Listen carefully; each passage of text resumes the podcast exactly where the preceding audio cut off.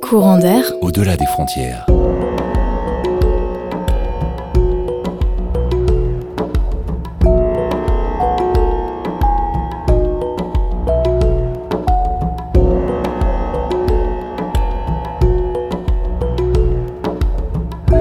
L'émission qui vous fait voyager le mercredi à 17h30.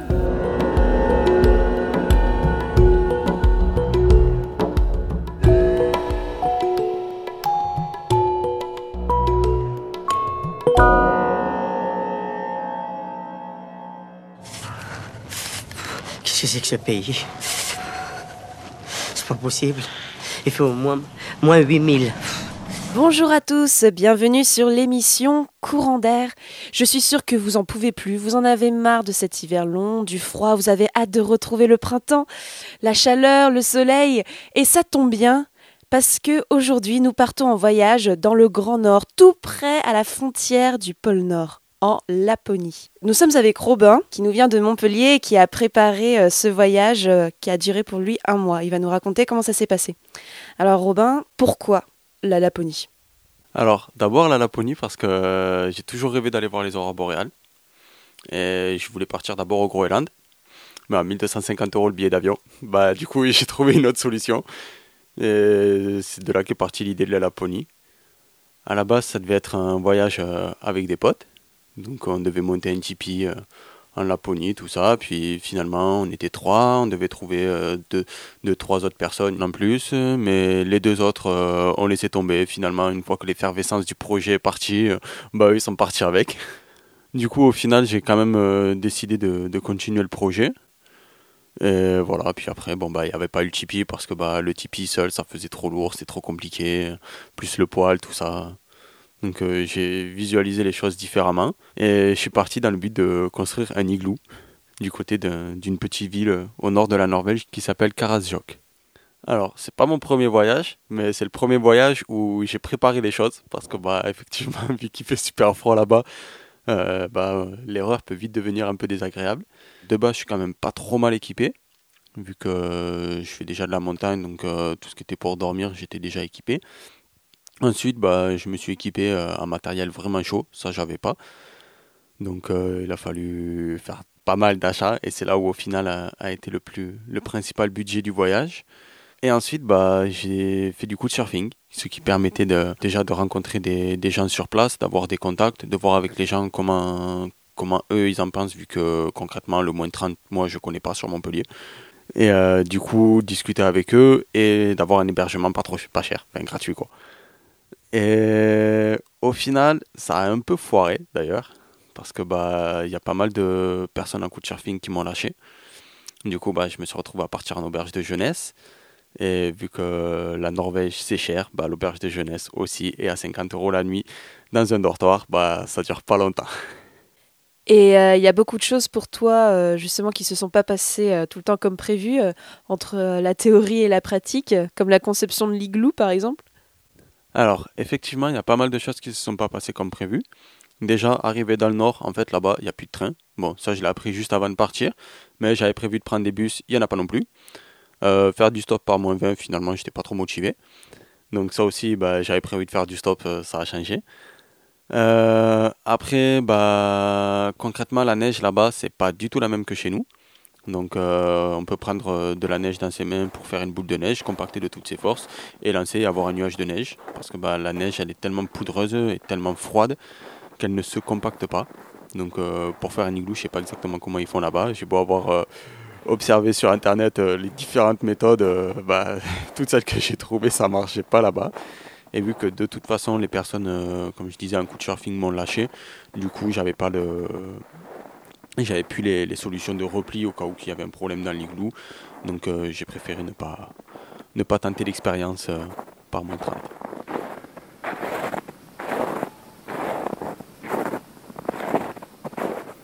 T'avais prévu tout l'équipement, euh, même des raquettes pour marcher dans la neige, mais finalement, ça n'a pas trop servi vu comment c'est fichu là. Bah, alors, en gros, sans raquette, on met un pied dans la neige, on s'enfonce jusqu'au bah, jusqu'en haut des cuisses. Et avec les raquettes, on met un pied dans la neige, on s'enfonce jusqu'en haut des cuisses. Et la seule différence, c'est que bah, du coup, pour sortir les pieds enfoncés dans la neige euh, quand on a des raquettes, c'est encore plus galère. Donc euh, bah non, les raquettes m'ont pas servi du tout. Et du coup, comment tu as fait pour, euh, pour y aller en Laponie, justement? Tu es passé par la Norvège, tu disais.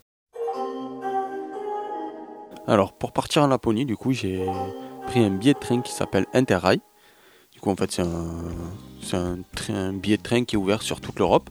Bon, sauf une fois que je l'ai acheté, j'ai appris que c'est ouvert sur toute l'Europe, sauf sur notre pays d'origine. Donc il a fallu que je trouve une solution pour traverser toute la France, parce que ça fonctionne qu'à partir de la frontière. Donc je suis parti jusqu'à Strasbourg en bus. De là, je suis parti euh, dans le nord de l'Allemagne, où je me suis arrêté euh, quelques jours chez une amie. Ensuite, j'ai pris le train jusqu'à l'extrême nord du Danemark, où j'ai attendu une nuit euh, pour prendre le, le ferry, où je suis arrivé à Bergen. Du coup, euh, après euh, bah, Bergen, euh, je suis resté quelques jours. Je suis parti du côté de Tromrey, en Norvège. Et après, j'ai pris la direction de la Suède. Et je suis monté tranquillement jusqu'au nord, petit à petit, parce que bah, les voyages en train là-bas, c'est pas comme chez nous avec le TGV Montpellier-Paris en 3 heures. Là-bas, c'est plutôt des, 12 heures de train en moyenne, vu que les distances sont très grandes et que les trains vont pas vite à cause de la neige, jusqu'à du 22 heures de train c'est intéressant, ça permet de voir du paysage. Bon, d'ailleurs, du paysage qui est. Au final, franchement, ça manque de, diversité parce que bah, le premier coup, euh, tout blanc, c'est waouh, trop bien. Et le lendemain, tout blanc, c'est oh, super. Et le surlendemain, c'est bon, ok. Et puis, bah, tout blanc, sapin, tout blanc, sapin, plat, plat, tout le long, d'un moment. Enfin, pour, le, pour la Suède, en tout cas, c'est vrai qu'il y a toute une partie de la Suède qui est très, très plate. Et au bout d'un moment, c'est vrai que ça manquait de relief. Après, tout le, tout le nord du côté de la Laponie, c'est quand même plus joli. les, frontières avec la Norvège, c'est plus joli. Et la, la, Norvège elle-même, avec les fjords, c'est très très joli. Euh, du coup, la, la Norvège, en fait, c'est plein, c'est pas des hautes montagnes, c'est plein de, de, de, petites montagnes, mais, mais très, très découpées, avec, la, avec plein d'îles sur les, sur les bords de mer. C'est rempli d'îles. C'est la mer qui rentre super profondément dans les terres. Du coup, ça, ça donne vraiment des, reliefs très très intéressants. Et surtout lorsque c'est tout recouvert de neige, ça, ça commence à prendre quand même une dimension plutôt intéressante.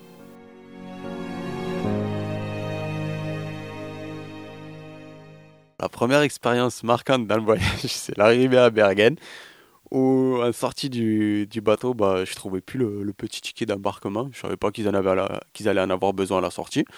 Et en fait, bah, le temps que je trouve le petit ticket, bah, là, il y a les douanes qui sont arrivées avec le chien et qui, du coup, le chien, il est passé tout autour de moi. J'ai toujours une bonne affinité avec les chiens. Bah, les chiens des stupes, c'est la même chose. Et du coup, bah, le chien m'a sauté dessus et du coup, j'ai fini en garde à vue. Euh, bon, je ne fume pas. Ça fait longtemps que j'ai arrêté. Mais visiblement, euh, vu que ça m'arrive de côtoyer des personnes qui fument, euh, bah, les chiens m'apprécient quand même. Donc voilà, j'ai passé deux heures en garde à vue. Vu que je parle pas très bien anglais, il a fallu leur expliquer non, je ne fume pas, non, je ne fume pas.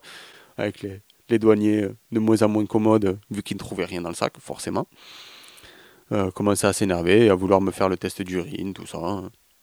Malheureusement, bah, dans le bateau, c'était trop cher pour acheter un thé, donc j'avais rien bu de la matinée. Donc euh, pour le test d'urine, bah, c'était pas le bon jour. Donc voilà, finalement, à la fin, il y a quand même eu, euh, au bout de deux heures, euh, une douanière avec qui j'ai réussi à, discuter euh, pendant dix minutes et qui, est venue me, dire que finalement, elle pensait que je fumais pas et qui m'a libéré. Bon, finalement, vu qu'ils ont fouillé tout mon sac, qu'ils m'ont fouillé entièrement, bah concrètement, c'est sûr que il arrive un moment où ils n'avaient plus trop le choix que d'accepter que bah non, ils trouveraient rien. Du coup, je me demande comment ça a été le contact avec la population de Laponie. C'est vraiment très différent de la Norvège et la Suède? Alors, euh, bah, toute la partie sud de la Norvège, de la Suède, tout ça, le, Danemark aussi, c'est les, pays scandinaves. Bah, la partie sud, au final, c'est les, descendants des vikings. Donc, euh, personnes qui sont super agréables dans l'ensemble. J'ai vraiment eu des, personnes, des ambiances qui sont très sympathiques. Et sinon, la Laponie, bah, c'est beaucoup plus des, c'est des, peuplades beaucoup plus, euh, on va dire, qui, qui vivaient un peu comme, euh, comme l'idée qu'on a des, des Indiens d'Amérique du, du, Nord, enfin, comme, euh, comme les Indiens du Canada, ou comment dire, où, ben, déjà ils, vivent en tipi, en igloo, ils sont, ils sont, tous, ils sont nomades avec les, les élevages de rennes, tout ça. Du coup, c'est vraiment pas du tout les, mêmes types de personnes. Ensuite, dans le nord, bah, les villes, elles sont toutes récentes. Elles ont un siècle à tout casser. 150 ans, c'est vraiment une très vieille ville. Donc, euh, niveau architectural, concrètement, ça casse pas trop patin un canard. Euh, et après, par contre, j'ai pas. Vu, que c'était l'hiver, que les personnes qui m'ont hébergé, ils étaient pas, pas natifs de, de Laponie, c'est vrai que j'ai pas eu trop, trop de, de contact avec vraiment les, les, natifs de, de là-bas. J'ai pu, voir un peu dans la rue, mais j'ai pas eu de, grands contacts. J'ai eu des bons feelings avec certaines personnes euh, du côté de Luleå, une, petite ville qui a, qui a sur, la, côte au nord de la, de la Suède. Mais vraiment dans la Laponie, j'ai pas, pas eu trop l'occasion de, pouvoir rencontrer les peuples traditionnels. Après, euh, peut-être que de toute façon, j'y retournerai euh, sur une autre saison et je pense que là, je pourrais rencontrer d'autres personnes. Mais bon, l'ambiance en général, c'est, ça reste très agréable et des personnes bien sympathiques. Alors pour l'illustration musicale de ce numéro, je suis partie à la découverte de la culture des Lapons et j'ai découvert un chant proche du style amérindien, le yoik, chant traditionnel du peuple autochtone Semi. C'est un chant a cappella ou accompagné d'un tambour qui, à l'aide de voyelles répétées en boucle, décrit l'essence d'une personne, d'un lieu ou d'un animal. Un genre de portrait musical en fait qui a été interdit par l'Église pendant près de 300 ans et qui a fait disparaître du coup. Mais certains chants ont perduré tout de même dans le temps grâce aux sémi-alcooliques qui, bravant l'interdiction, on sait pas sous combien de degrés, ont continué de les chanter. Et depuis les années 80, le yoik est reconnu à l'international grâce aux chants engagés notamment de Mariboine, mêlant chant traditionnel et musique électroacoustique. On écoute tout de suite son titre Gula Gula, un texte pour la protection de la planète. On se retrouve dans quelques minutes après ça.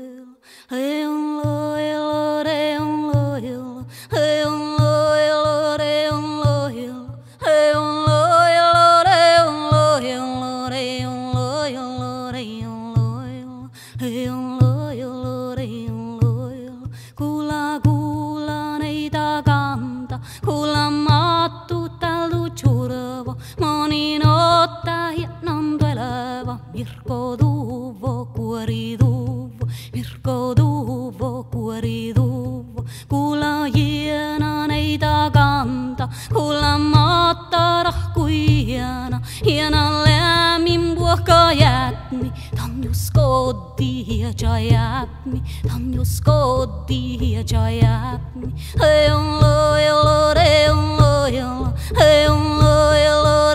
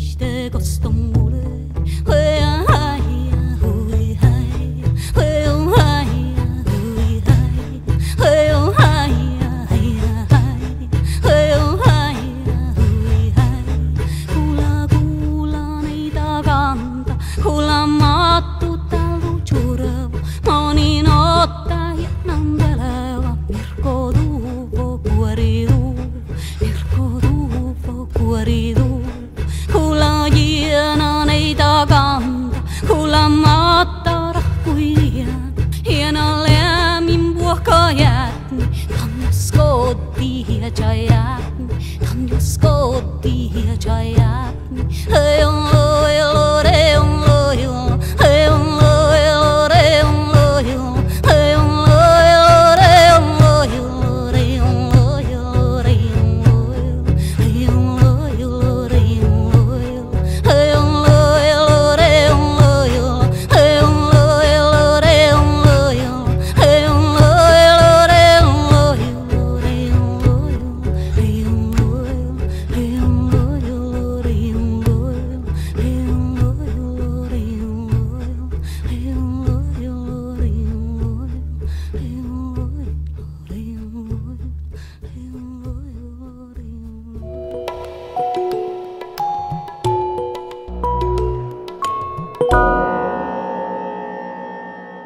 jätni, venez d'entendre le titre Gula, un chant traditionnel appelé Yoik et interprété par Marie Boine. Vous êtes bien sur l'émission Courant d'air et nous voyageons aujourd'hui avec Robin, parti chasser les aurores boréales en Laponie. Tu nous parlais de tes aventures, mais aussi mes aventures. Mais du coup, ces aurores, ça a donné quoi? Alors, les aurores boréales, bah, au vu du temps que j'avais, je les ai pas vues. Alors certes, la période où j'y étais, du coup, il faisait pas très froid parce que une semaine avant que j'arrive, il faisait moins 34 et moins 44 à Karasjok. Et du coup, quand je suis arrivé, il faisait aux alentours de moins 15. Pas très froid pour là-bas, mais du coup, c'est parce que c'était très nuageux et, et qu'il neigeait en, hein, en, général. Du coup, euh, ben, ça fait qu'avec avec les nuages, j'ai pas eu d'aurore boréale. Ensuite, j'ai failli annuler ce voyage quand même à un moment donné. Mais quand j'ai appris qu'on était dans une année exceptionnelle pour les aurores boréales, j'ai décidé de quand même y aller. Sauf que bah, l'année exceptionnelle, elle a duré jusqu'à mi-décembre à peu près. À partir de là, ils n'ont plus vu d'aurore boréale, à part euh, vraiment, enfin, plus vraiment d'aurore boréale. Quoi. Ils voyaient des, un petit peu, mais il n'y avait pas, il a pas eu énormément de, de, de, lumière dans le ciel, on va dire. Et du coup, bah, non, je les ai pas vus. Finalement, lorsque j'ai replié sur Stockholm, j'ai rencontré une, une personne qui, qui elle aussi était partie euh, les voir, qui était dans, un, autre endroit, dans un petit village du nom d'Abisco, qui elle du coup a pu les voir, parce qu'il n'y avait pas trop de nuages là où elle était, et qui était euh, avec, avec une personne euh, qui vit, qui vit là-bas, qui lui a dit, tu vois, ça c'est une aurore boréale. Ben, elle n'aurait pas été avec cette personne, elle n'aurait pas su que c'était une aurore boréale. Et du coup, au final, elle a pu prendre les photos. Et l'appareil photo capte beaucoup mieux les, les lumières que nos yeux. Donc ça, ça a permis qu'elle elle les a en photo, mais comme elle me disait, quoi, concrètement, à part le dernier jour où elle a commencé à, à pouvoir voir que vraiment dans le ciel c'était un peu vert, sinon euh, elle avait l'impression d'avoir des nuages un peu clairs. Après les, les grandes aurores boréales, bon, il y a toutes les, photos qu'on voit, c'est photoshopé, c'est sûr. Mais de toute façon, maintenant, euh, concrètement, euh, quelles sont les images qu'on voit qui ne sont pas passées par Photoshop hein Mais euh, concrètement, si, quand il y a vraiment une aurore boréale qui sort, Là, oui, effectivement, c'est super, ça reste super beau, et, bien sûr, mais c'est pas, c'est quand même euh, effectivement quand euh, on dit on, part chasser les aurores boréales, bah on n'est pas sûr de les trouver quoi. Il y a des fois, des fois elles restent cachées et puis bah voilà, on rentre chez son bredouille.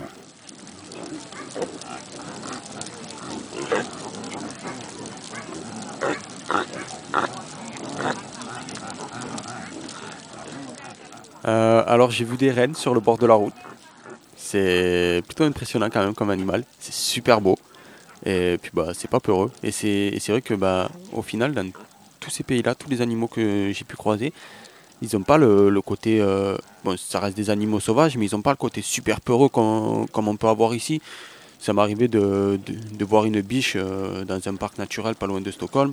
Bah, la biche concrètement, euh, elle est restée 10 minutes à nous regarder pendant qu'on la prenait en photo, pendant qu'on la regardait, puis finalement elle est partie tranquillement elle est retournée dans la forêt. Donc euh, c'est vrai que bah, en France, ça m'est arrivé plusieurs fois de voir des biches. Euh, quand on la voit, elle est déjà en train de partir euh, le plus loin possible. Donc c'est vrai que c'est c'est un rapport avec les animaux qui est très différent. Après, concrètement, je sais pas forcément à quoi c'est dû. Je me dis que peut-être que c'est que c'est dû à la chasse, mais il y en a aussi là-bas. Donc je sais pas, peut-être que le fait que bah, les espaces naturels sont quand même beaucoup plus préservés. C'est des, des, contrées qui sont très grandes avec pas beaucoup de villes. Et donc je pense que l'animal peut vivre un peu plus tranquillement dans son espace naturel, donc il a moins peur de l'homme. Ce qui est quand même agréable de pouvoir les, les observer euh, un peu plus sereinement. Du coup, euh, le, Grand Nord, euh, la Laponie, c'est un endroit qu'on connaît vraiment à peine. Qu'est-ce que tu as pensé? Qu'est-ce que tu as ressenti euh, là-bas? C'est quoi tes plus grandes impressions? Alors, ce qui m'a le plus marqué au final là-bas, c'est la luminosité. C'est vrai que bah, pour nous, le, le Grand Nord, bah, l'hiver, euh, il fait nuit tout le temps. Alors certes, il fait nuit longtemps. Mais ils ont, des, ils ont une luminosité qui est très particulière, que j'avais au final jamais vue avant. Et surtout, ce que, ce que je trouve très très beau, c'est qu'ils ont des levées de soleil et des couchers de soleil qui durent super longtemps. Enfin, je pense que ça doit être dû au fait que le, le soleil est super euh, loin de, le- de leur horizon. Je sais pas, c'est un peu différent de chez nous, quoi, mais des, levées de soleil d'une heure, des couchers de soleil d'une heure, pareil, avec du coup bah, des, luminosités qui sont, qui sont très très particulières. Qui sont, c'est vraiment très très beau. Et ensuite, bah, après, il y a le froid qui, était, bien présent. Le côté d'avoir, d'avoir les, glaçons sur la barbe. Ça, c'était, c'est assez drôle. Mais au final, c'est des, des choses auxquelles, auxquelles on s'attend. Alors que cette luminosité-là, c'est vraiment, je l'attendais pas, quoi. Et du coup, tu prévois d'y retourner à une époque euh, différente. Donc, je suppose que bah, l'été, il fera, il fera jour euh, non-stop. L'hiver, il fait nuit tout le temps. euh, et il n'y a pas de nuit en été. Qu'est-ce que tu prépares pour y retourner? Qu'est-ce que tu conseilles aux gens qui souhaitent y aller? Tu conseilles déjà d'y aller? Alors oui, je conseille d'y aller. Franchement, c'est vraiment cool. Alors la Norvège, c'est très très beau, mais c'est cher, effectivement. Donc euh, je concrètement, je conseille d'y aller en voiture ou en van. Le top, c'est en van. Et d'y partir avec euh, bah, de quoi cuisiner, de la nourriture. Et c'est un peu la façon dont, je vais repartir. Je pense que je vais motiver quelques potes, euh, partir en van avec deux, ouais, deux, trois vannes, partir là-haut. Après, pas y aller euh, vraiment sur, euh, sur la période euh, juin-juillet, parce que bah, y a y a tout le temps le soleil. Et vu que je compte quand même voir ces aurores boréales, j'ai bien l'intention d'y aller euh, sur une période où on peut les voir. Donc je pense septembre-octobre, qui est une période où, où il fait pas encore trop froid. Donc j'arriverai à motiver des gens. Et où il y a quand même suffisamment de nuit pour pouvoir bien voir les aurores boréales.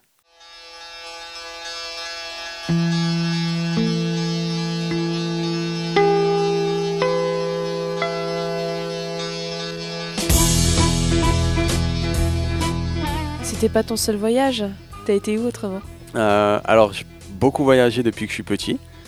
J'ai fait mon premier voyage à 3 ans et demi où j'ai passé 9 mois en Inde. Et après, bah, j'ai continué le, le Sri Lanka, Madagascar, le Cameroun, la Sicile, qui est un pays que j'aime beaucoup. Et sinon, mon dernier voyage, ça a été le Népal, où je suis parti euh, seul, ce coup-ci, et avec une toute autre organisation, étant donné que j'ai acheté un billet d'avion et que je me suis dit, bah, on verra sur place. C'est vrai que c'est pas du tout les mêmes organisations et personnellement c'est plus quelque chose qui me, qui me correspond parce que c'est vrai que bah, lorsqu'un voyage est organisé, il, va se pas, il est prévu pour se passer de la façon dont on l'a organisé et ça laisse vachement moins de place au, spontané de la vie et donc euh, bah, c'est vrai que c'est je trouve que c'est plus, plus agréable quoi, de, vraiment se, se laisser sentir une fois qu'on est sur place et euh, d'aller là où les vents nous mènent. C'est vrai qu'après, dans, ces pays-là, c'est quand même plus simple parce que bah, où qu'on aille, on peut trouver des endroits où dormir qui sont pas trop chers. Où qu'on aille, on peut trouver des, on peut trouver à manger qui est pas trop cher non plus. C'est vrai que bah, par exemple en Norvège, euh, les auberges de jeunesse, il n'y en a pas beaucoup et à coût de 50 euros la nuit, ça calme. En tout cas dans le nord. Euh, les hôtels, euh, c'est super super cher, donc c'est c'est plus compliqué. Ça demande ce type de voyage qui demande une autre organisation. Alors que, bah, c'est vrai que du coup, bah, l'idée là d'y aller. Avec euh, le Tipeee et, des voitures, bah, ça, change, ça change et ça laisse plus de, possibilités euh, pour improviser.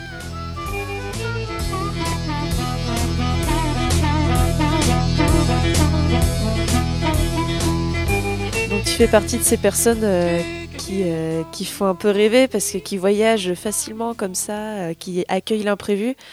Et j'ai envie de te poser la question, pourquoi tu voyages? Alors pourquoi je voyage? Bah peut-être parce que du coup c'est dans mes gènes, parce que j'ai commencé petit et parce que j'aime ça. Il y a, y a souvent un, un proverbe tibétain que je reprends, que je trouve très beau, c'est que le voyage c'est un retour à l'essentiel et que bah, concrètement on est sur Terre pour retourner à l'essentiel, donc euh, le voyage c'est un très bel outil pour ça. Et après, si au niveau des voyages, souvent j'entends dire euh, ouais, euh, voyager, les gens ils ont trop de la chance, euh, tout ça. Bah concrètement, non, c'est pas une question de chance, c'est une question de choix. Parce que bah voilà, si on, peut, on peut passer toute sa vie, faire le choix de passer toute sa vie chez soi avec son boulot et de pas de pas partir en voyage, mais simplement parce que bah on fait pas le choix un jour de dire bah je pars Là, c'est bon, c'est terminé, je pars. Euh, ou alors on se dit, bah, pour partir en voyage, il faut ça, ça, ça et ça. Bah non, il faut pas ça, ça, ça et ça, il faut juste partir. C'est important qu'on commence à voyager. Et c'est comme, c'est comme le coup pour les enfants, quoi. On me dit, moi, je peux pas voyager, j'ai des enfants. Bah, concrètement, mon premier voyage en Inde, j'avais 3 ans et demi. Et ça s'est très bien passé. Après, bah, effectivement, c'est notre organisation de voyage. C'est pas la même chose quand on voyage seul que quand on voyage en couple. C'est pas la même chose quand on voyage avec des enfants que quand on voyage seul. Mais voilà, c'est une autre organisation. Il faut, faut, savoir organiser son voyage par rapport à, à, comment le, à comment on va le vivre, aux différentes contraintes, entre guillemets, qu'on peut avoir.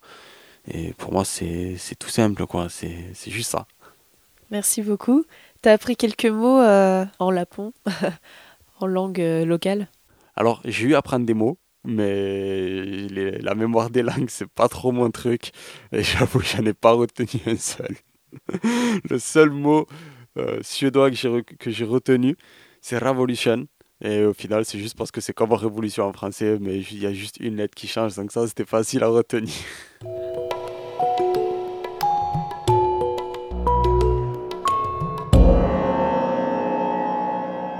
Merci Robin pour ces précieux conseils.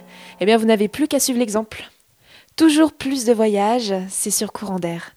Merci à DJ Brill pour la musique et à toute l'équipe de Radio Campus Rennes. Et merci à vous, chers auditeurs. On se quitte sur un titre qui mélange trad et modernité, Downlight de Meiji.